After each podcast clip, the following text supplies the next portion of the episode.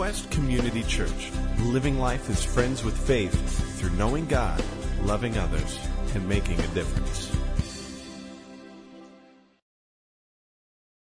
Good morning. Hope you're all doing well. Today is our start of Lent. And if you're familiar with the Lenten season, it's a time of preparation and a time of reflection on who Jesus is and what he did for us. And so we're beginning to end our series that we were on most of last year called Real Jesus, where we've been trying to look at in the eyewitness accounts who Jesus really is. Because all of us have our idea of who Jesus is. We all have opinions of who he is.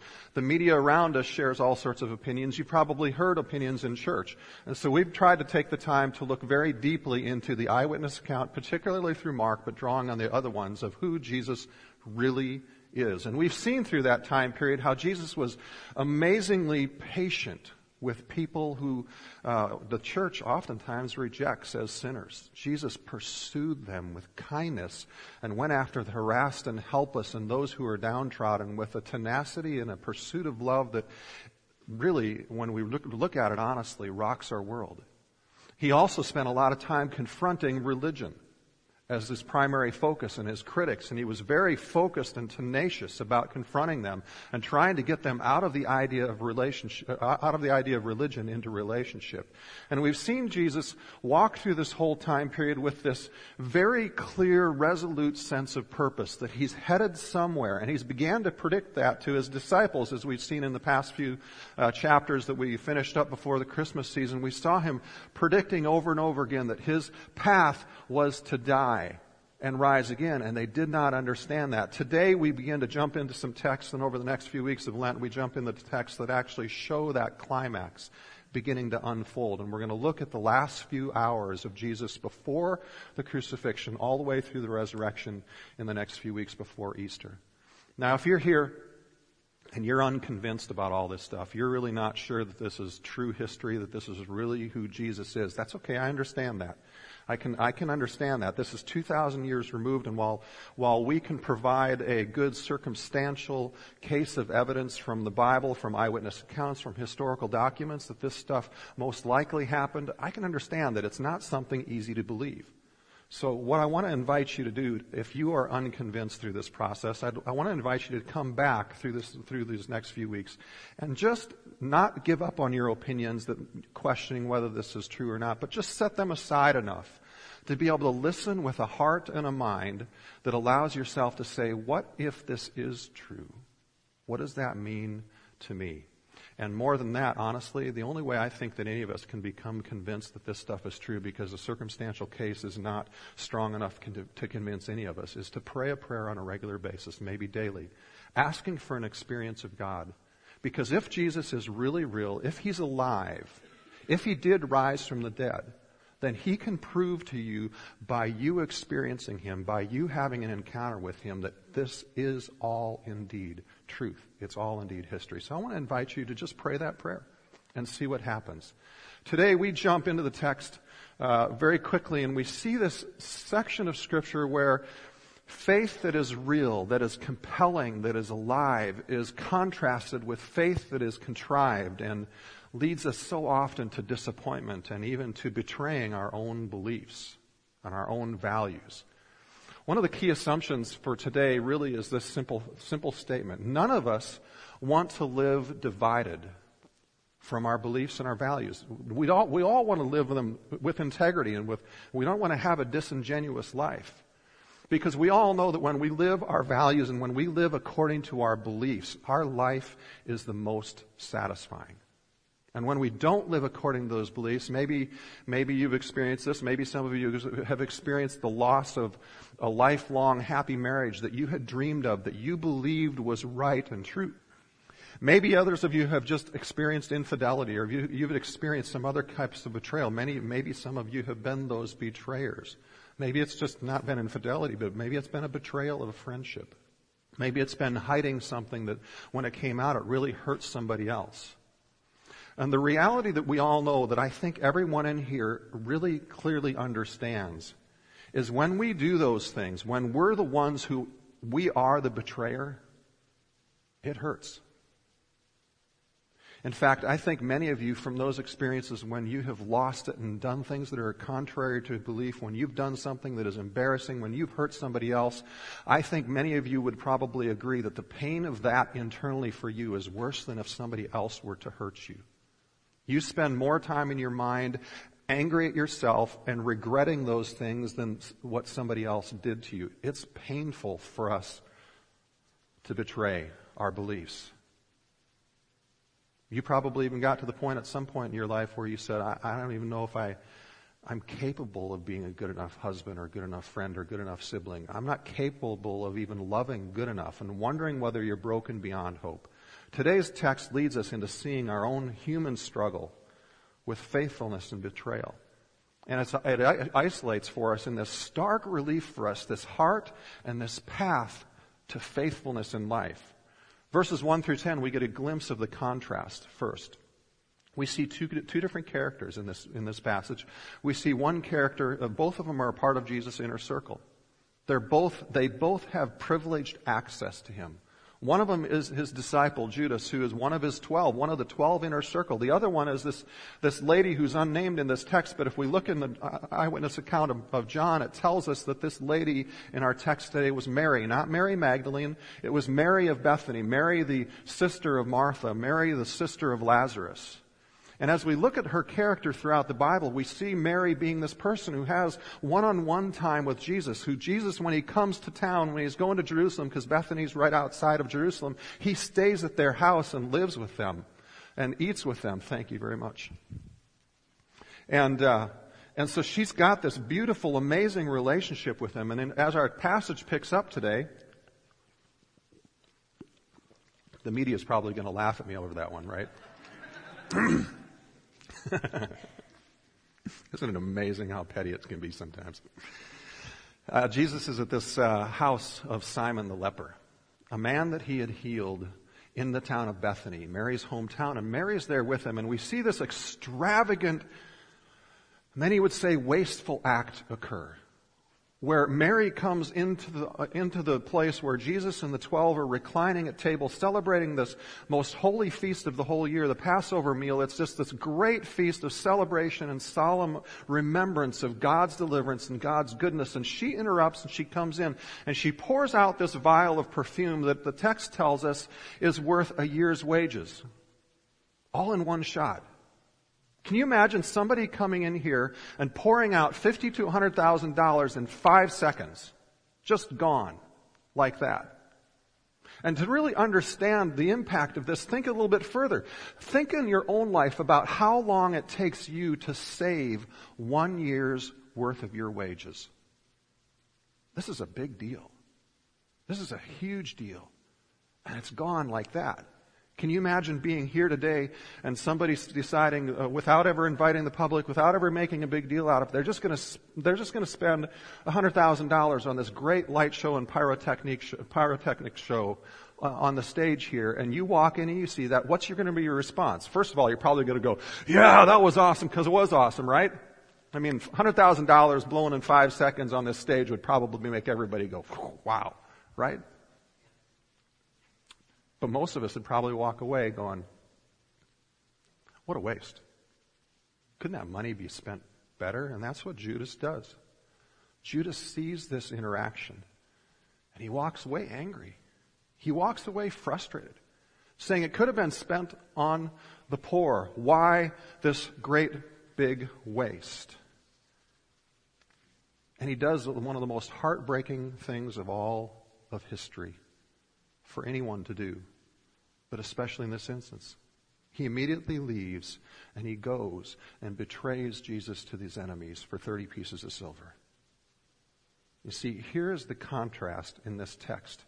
That's something so important that we need to understand if we want a relationship with God that is compelling and extravagant. Mary's act, it describes as this ex- extravagantly beautiful thing done because of the relationship with Jesus. It's this worship of the one she knew so well and loved so deeply. And, and we can even take it, the implication from the passage that it was an act led by the Holy Spirit because Jesus says, She has done a beautiful thing to me. And she did it for a purpose. That purpose was this beautiful act the text describes to prepare Jesus for burial, giving us this beautiful symbol of the great cost and the beautiful result that would come because of Jesus' death. By contrast, Judas is caught in this trap of, let's just call it what it is, cost benefit analysis. That, that is something that we all live in so much. That the cost benefit is the be all end all of life. Judas is thinking, how can this be wise? He could have spent this money and given it to the poor. This is so illogical, so wasteful. And yet it leads him not to freedom, but it leads him to this destructive end selling out his beliefs for 30 pieces of silver. John Lynn summarizes what's going on in this passage very succinctly. He says this He says, Mary gives up all she is worth to Jesus, while Judas is calculating what Jesus is worth to him. Another way to say it in this is this in life today, there are two kinds of approaches to faith. Those who approach faith as an act of worship, following Jesus on mission, giving their all, and those who approach church and faith and life like consumers. What will I get out of this? Living as consumers versus followers who worship is a really dangerous slope to be on, the text teaches us. It leads us to this self-centered death rather than to having this compelling faith that motivates us to freedom and to beautiful response. You see, all of us long for beauty, right? In one sense of the word. We all long for the freedom to be who we really are, to be fully accepted, to be fully loved, to have this great freedom to just purely enjoy life, to live life empowered by God. And we see this freedom in Mary when she makes this extravagant act. And even when we don't, even when we struggle with the cost of it, we see this act as, be- as beautiful and something that is really quite attractive. In Judas, though, we see this mind that constricts him, that he's constantly worried. He's constantly worried about, am I good enough? Am I going to be successful enough? What's the right thing to do all the time? And it leaves him living a life that's uptight, asking the question all the time, what's right? What's best? Am I going to, am I going to measure up? And it leaves him in this place where he's, he's prone to judgment, prone to snap judgments. The cynical place in life, looking for what is not right because he's so concerned about being right and has to feel right and think that everything he thinks is right and pure. But the approach to, that, that he takes to Jesus is really deceptively serving his own need to save himself. He's still caught in the steel jaws of religion. He's the one still defining what is best and what is right and true rather than living in the freedom of relationship with God. And the contrast between Mary and Judas is clear. One loves and follows Jesus for who he is, and one admires and follows Jesus for what he can get out of the relationship. The scene in the text moves on. We've seen the contrast. Now Jesus brings us into this passage, and Mark brings us into the passage where he's talking about some similarity in life. And, it, and really, the focal point of this whole passage is a really interesting, ambiguous statement that Jesus makes in verse 18. It's almost, it's such an ambiguous statement. We, we read it and we think it's a trap. But it's not a trap that Jesus is setting. It's a trap that Jesus is exposing. The twelve disciples sitting around enjoying their feast, laying, reclining at the table, having a good time talking. And all of a sudden, out of the blue, Jesus asks this question. He says, I tell you the truth. One of you will betray me. One who is eating with me. Can you just picture it? Can you picture all the air leaving the room? Can you picture these guys grabbing their piece of bread or their piece of fish and stopping mid bite as the, as the blood just rushes out of their heads? And they're going, What? Somebody is going to betray him? Now, why did Jesus do that? Why didn't he just call him out? I mean, he's, he's in a room where everybody is friendly to him. It's not like the guy can do any harm to him. Why would, if I was him, I would just call him out and say, Judas, you betrayer, you scum, what are you doing? But Jesus doesn't do that. And we look at the next verse and we begin to see the similarity pop out because one by one it says each of the disciples around the table went around and said, Surely not I. They ask, they respond as a question. It's not, it's not exactly a clear response, is it? It's not, they're not exactly each one denying that. And the point that Jesus is actually bringing up to us is that even though when we look at the contrast of Judas and Mary and we see the treacherous, just awfulness of Judas and we see the beauty of Mary, that the reality is that the betrayal that Judas is experiencing and that he's going through is something similar that we all deal with. It's something similar in all of our own hearts that sin and betrayal is deeply and utterly a part of all of us. It becomes clear that this is what Jesus is doing in verse 27 when he actually says, You all will fall away, for it is written, I will strike the shepherd and the sheep will be scattered. Aren't we all tempted to approach life, including our faith, from a consumer mindset like Judas?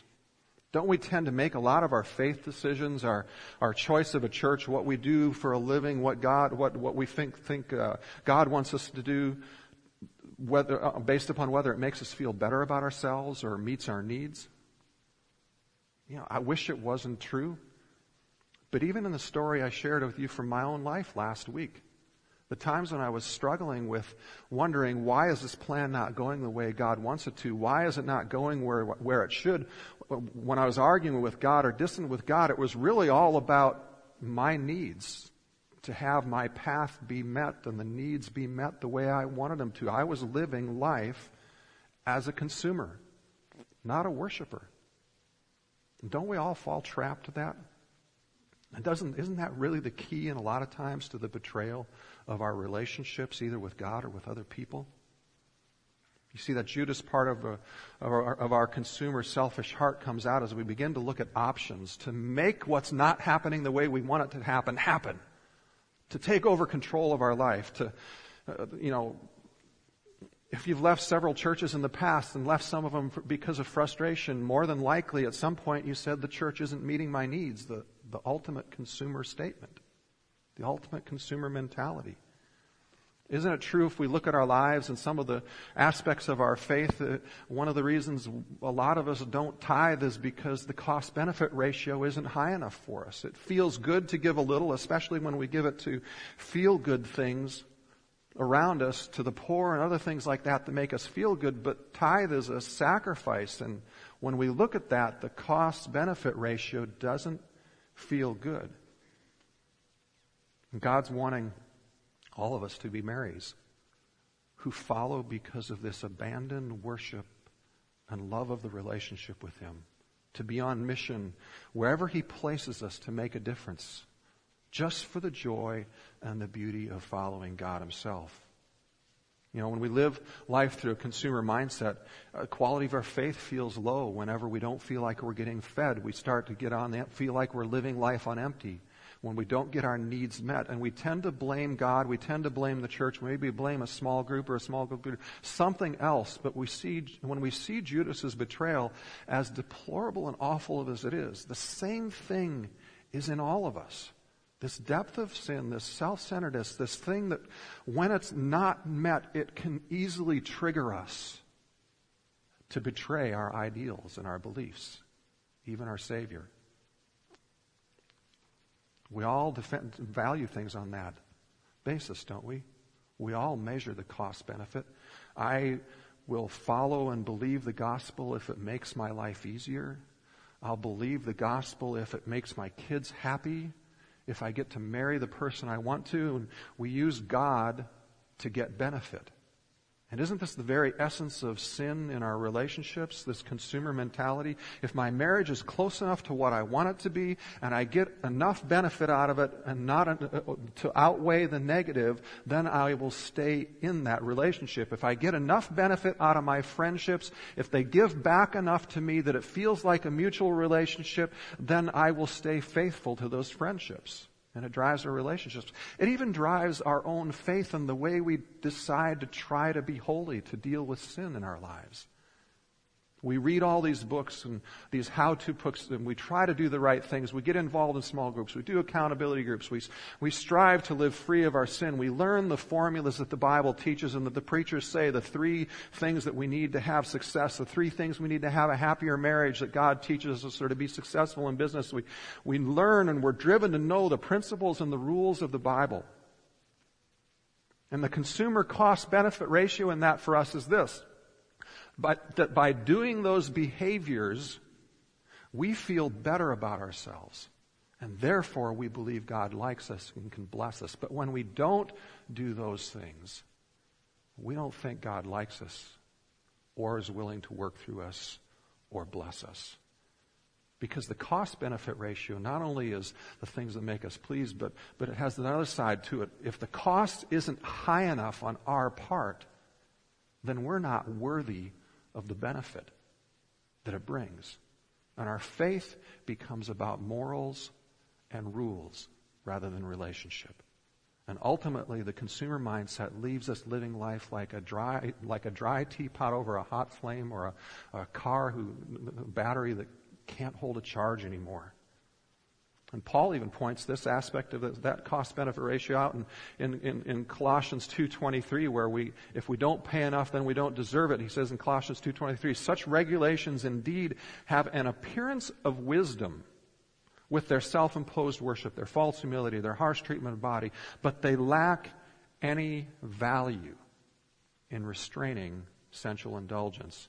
Our performance, paying enough, being good enough about following the rules does nothing, Paul is saying, to restrain sin or to help us become free of those things in our life. Just like Judas's life, this consumer mentality eventually destroys your life.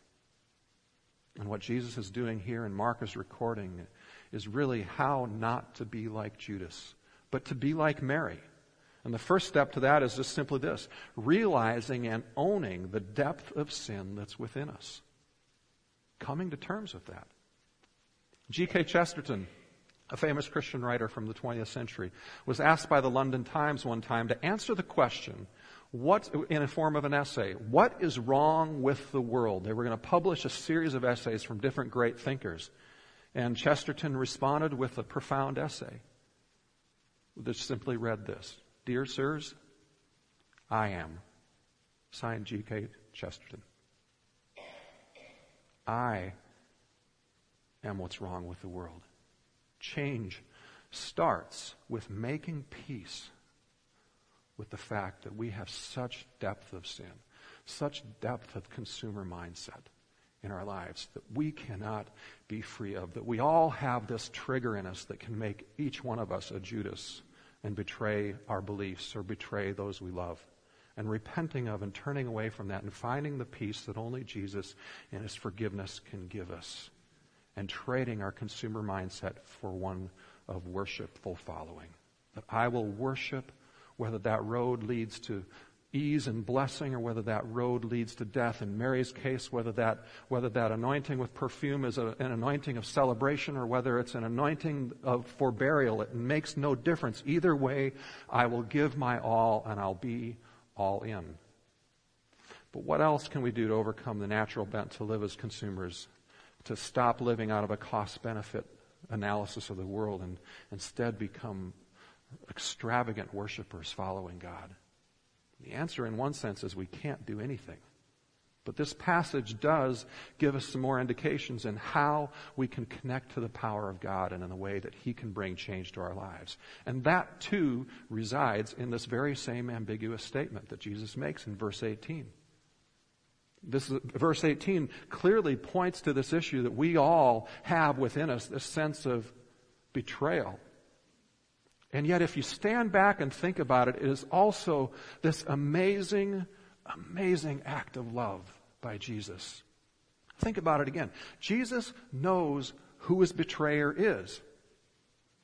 And Jesus doesn't say nothing. He loves him more than that. He loves him enough to speak the truth of what's going on. He basically is saying in this ambiguous statement, I can see you, right? I mean, he's basically saying that. And later on in verse 23, he actually calls him out even more and says, Woe to the man who betrays the Son of Man. It would be better for him if he had not been born. Jesus, Jesus is profoundly clear, profoundly honest. But Jesus doesn't unmask him. He knows it's Judas, but he doesn't unmask him. He doesn't humiliate him. He is not intent on trying to trample on him Don Carson, a contemporary theologian in our day, says this. This is, says this about it. He says, This is Jesus' final act of courtesy and love to Judas. Jesus is trying to be kind, trying to offer this opportunity for him to own the betrayal in his heart and repent of it. He doesn't want to shatter him. He doesn't want to drive him away. He's showing this amazing patience because Jesus wants him, wants to melt his heart, wants to melt the hardness with his kindness. And can you imagine as the disciples later look back on this instance? I mean, they obviously look back on it. It's recorded in the eyewitness accounts. As they look back on it, can you imagine how powerful this interaction must have been in their lives? Because they too betrayed Jesus. They too betrayed their belief in all the values, the things that they believed in. And what does that say to all of us? Simply says this. It doesn't matter how awful, how horrible, how crude, how demeaning, how sinister anything you have ever done in your life. Jesus is still coming to you like he came to Judas with a sense of kindness, with a sense of invitation, with a sense of opportunity. He is pursuing you with truth in a kind, loving way.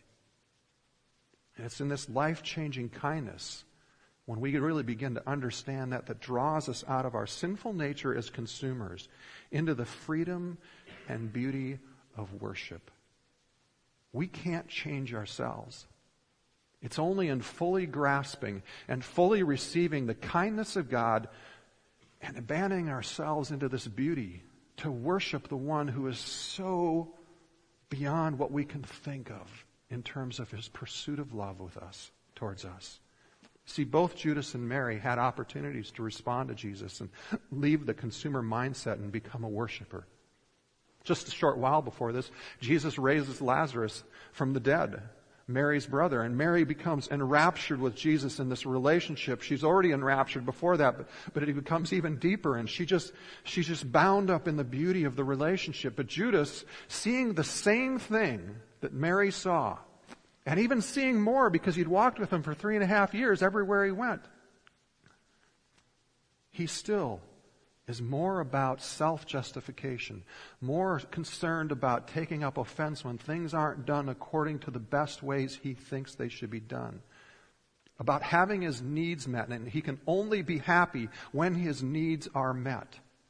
We so easily believe that in the consumer mindset that we can only be happy when our needs are met. All of Mary's needs are not necessarily met, but she's abandoningly happy and pursuing God in love. One runs to Jesus without demand and Jesus heals. Another sees Jesus healing many, but it's never enough. When our own needs are not met, things will quickly tip in ourselves so that we fall into judgment and we betray our belief. This consumer mindset is such a blinding force in all of our lives that prevents us from seeing God's goodness and beauty all around us every day. When you understand that you, as the one with betrayal and sin and weakness in your heart, are so compassionately pursued, like Jesus does to Judas here, like Jesus does by going to the cross for all of us. Only then can you lay down your rights to have your needs met in the way you want them and just get lost in the wonder of worship and the beauty of God and the beauty of life.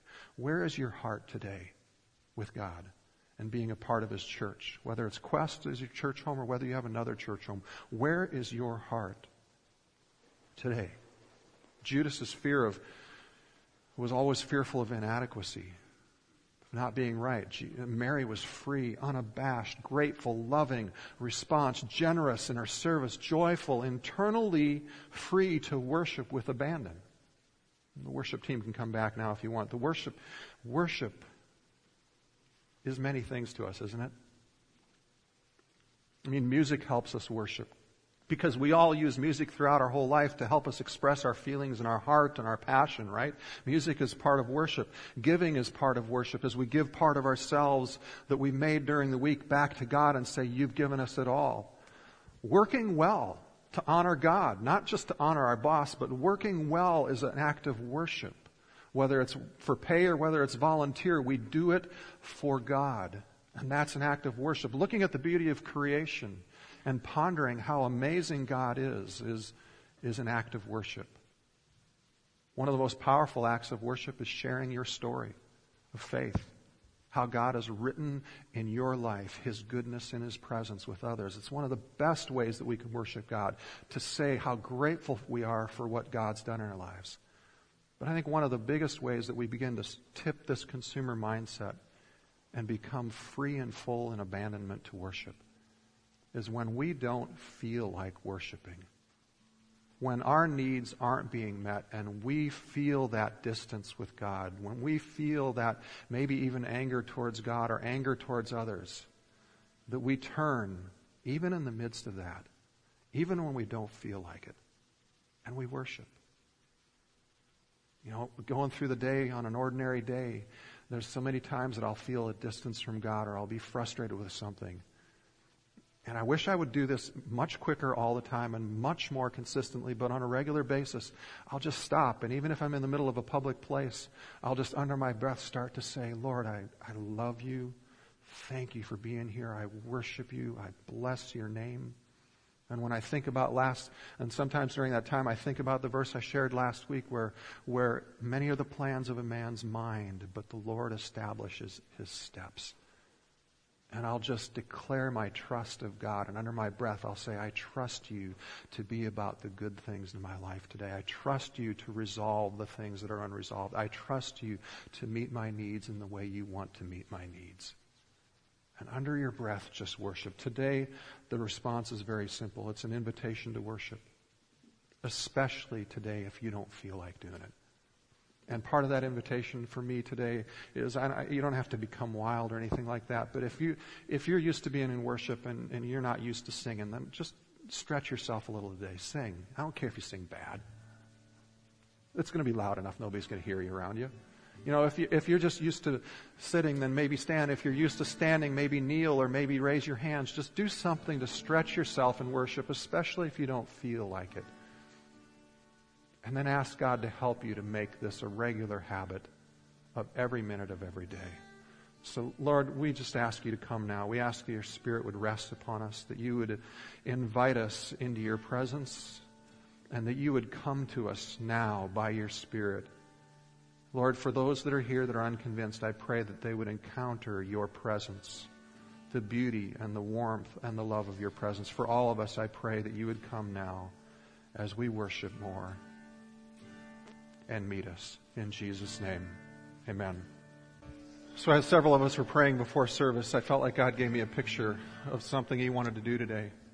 And that picture was simply this that some of you have at the bottom of your heart this, uh, this crud, this stuff that you hold on to that says, I'm not good enough. I can't come to God. He can't bless me the way He wants to bless me.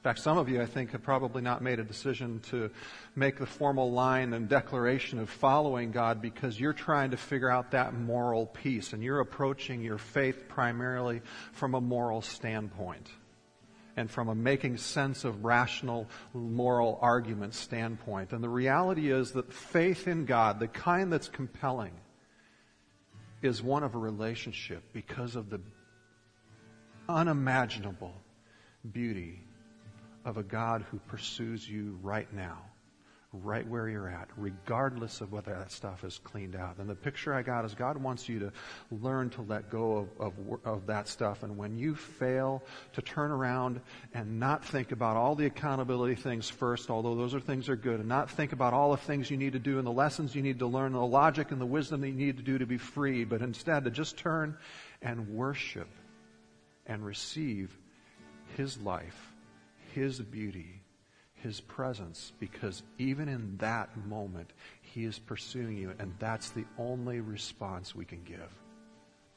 That's the reason for some of you, you will never make that decision to pursue God and become faithful to Him until you have an encounter with Him as a person. Because it doesn't matter how many things you argue about in your faith, it doesn't matter how unclean you think you are, how much you've failed and getting that stuff fixed God wants us to be free of that stuff because of goodness that He brings to our life.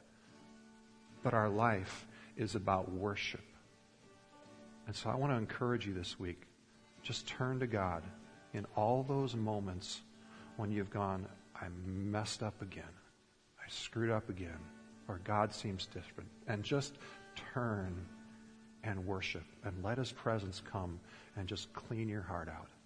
If you came here today and you've got a need that you'd love somebody to pray for, if you're one of those people that you feel like God is reaching down in your heart and trying to clean stuff out and you want somebody to pray for you, we'd love to do that. We have a little prayer area back here uh, that some people will be at. God bless. Let's be worshipers of God.